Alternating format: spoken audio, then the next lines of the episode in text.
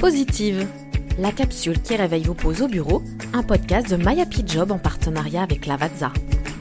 Bonjour à toutes et à tous, je vous souhaite la bienvenue dans notre nouveau podcast Paus'itive, notre envie pour 2020, réhabiliter et réenchanter les pauses au travail.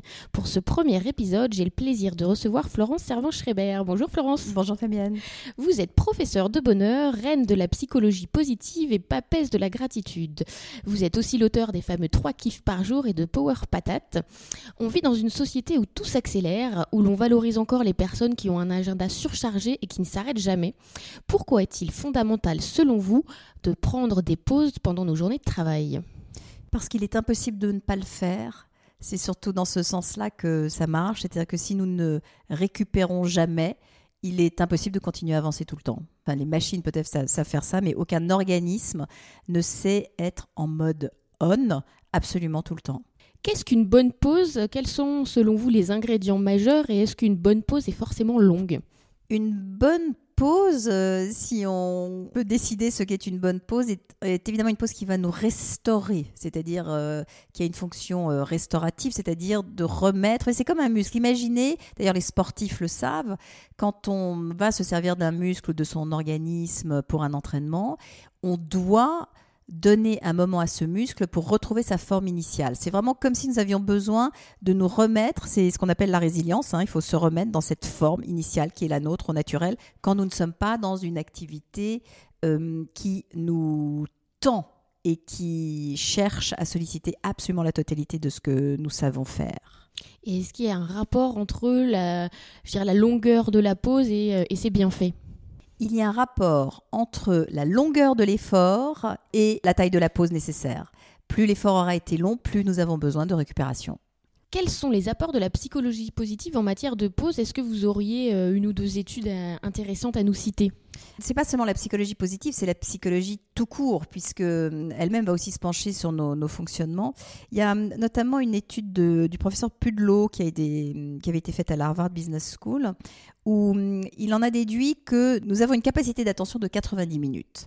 Et quand on parle d'effort intellectuel, c'est-à-dire lorsque nous écrivons, réfléchissons, enseignons, sommes en train de manipuler des tableaux Excel, par exemple, nous pouvons tenir jusqu'à 90 minutes. C'est comme ça que dans des conférences, c'est notre temps d'attention absolument maximum. Après, les gens ou les élèves ne sont plus du tout là. Il ne faut pas se faire d'illusions.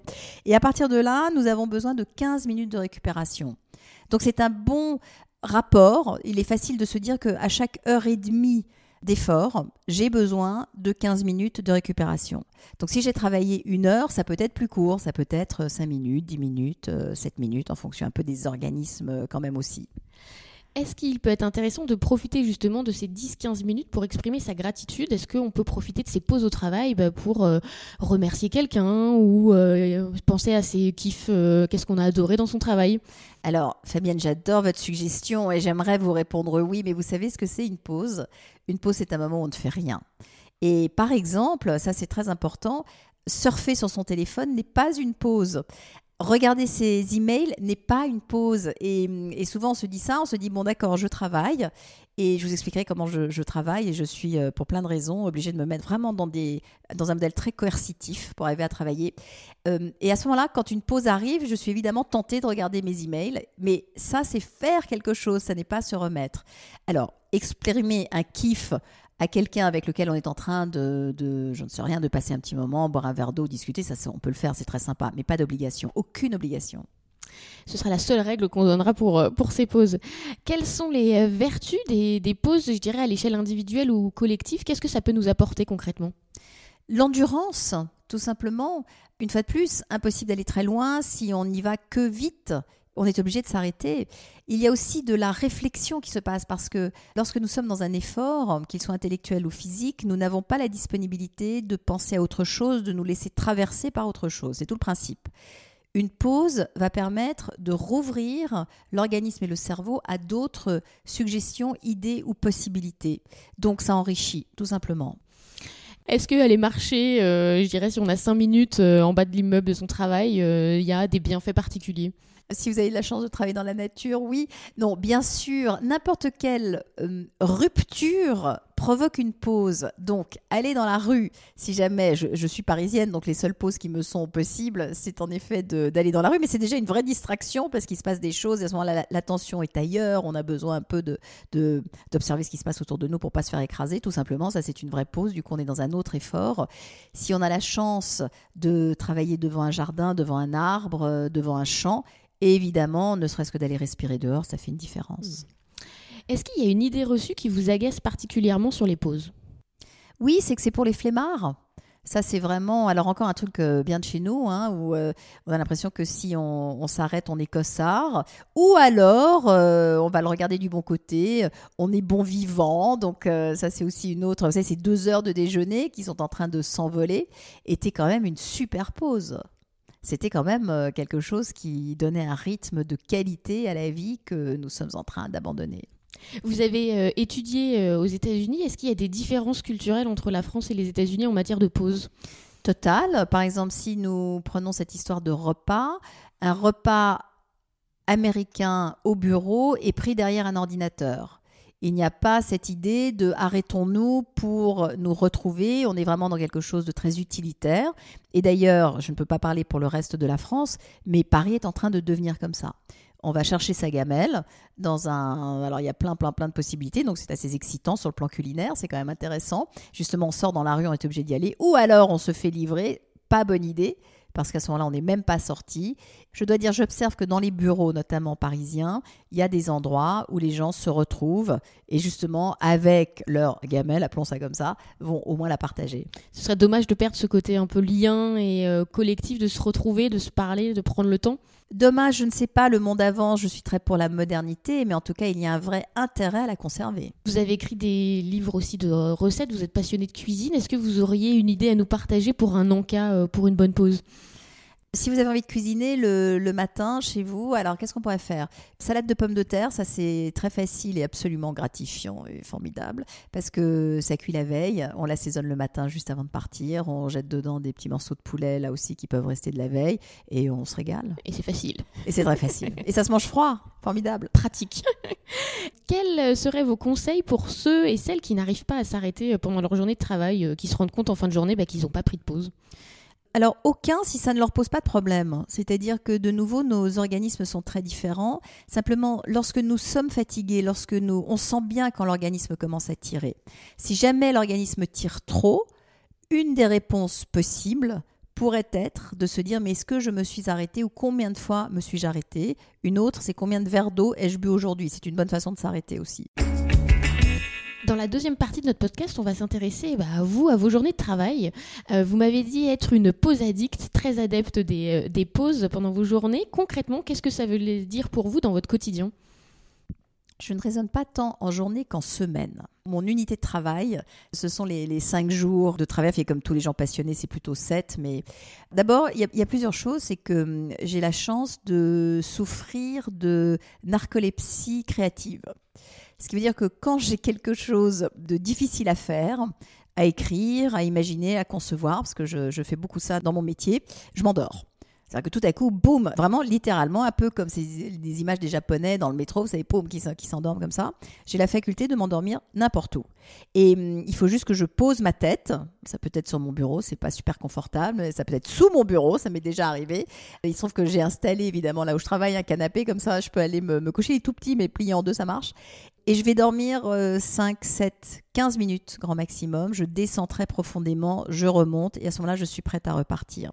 Donc, je n'ai même pas le choix de ces pauses puisqu'elles se présentent à moi comme quelque chose d'impératif. C'est pas toujours pratique. Au bureau, je reconnais que c'est pas pratique.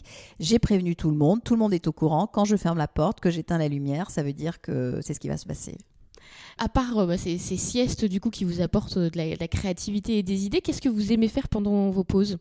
Alors, il y a ensuite, comme je vous disais, je raisonne en semaine.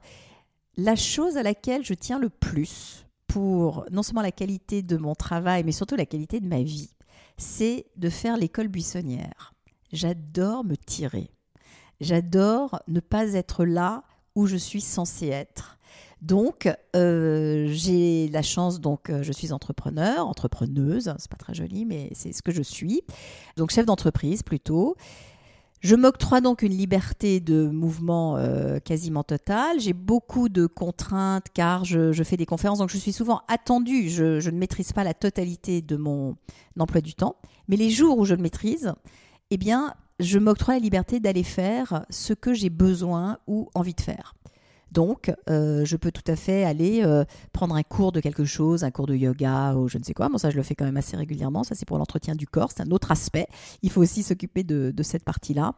Et je peux tout à fait décider d'aller marcher pendant une demi-heure, d'aller voir quelque chose pendant une demi-heure. Ça peut être une exposition, d'aller voir quelqu'un. Les gens sont pour moi la pause la plus nourrissante, d'aller boire un coup avec une personne, un thé ou je ne sais quoi, et de me remettre au travail. Et c'est vraiment le rythme, la variété du rythme qui me permet de tenir le mien et qui me permet de créer ce que j'ai de mieux à créer.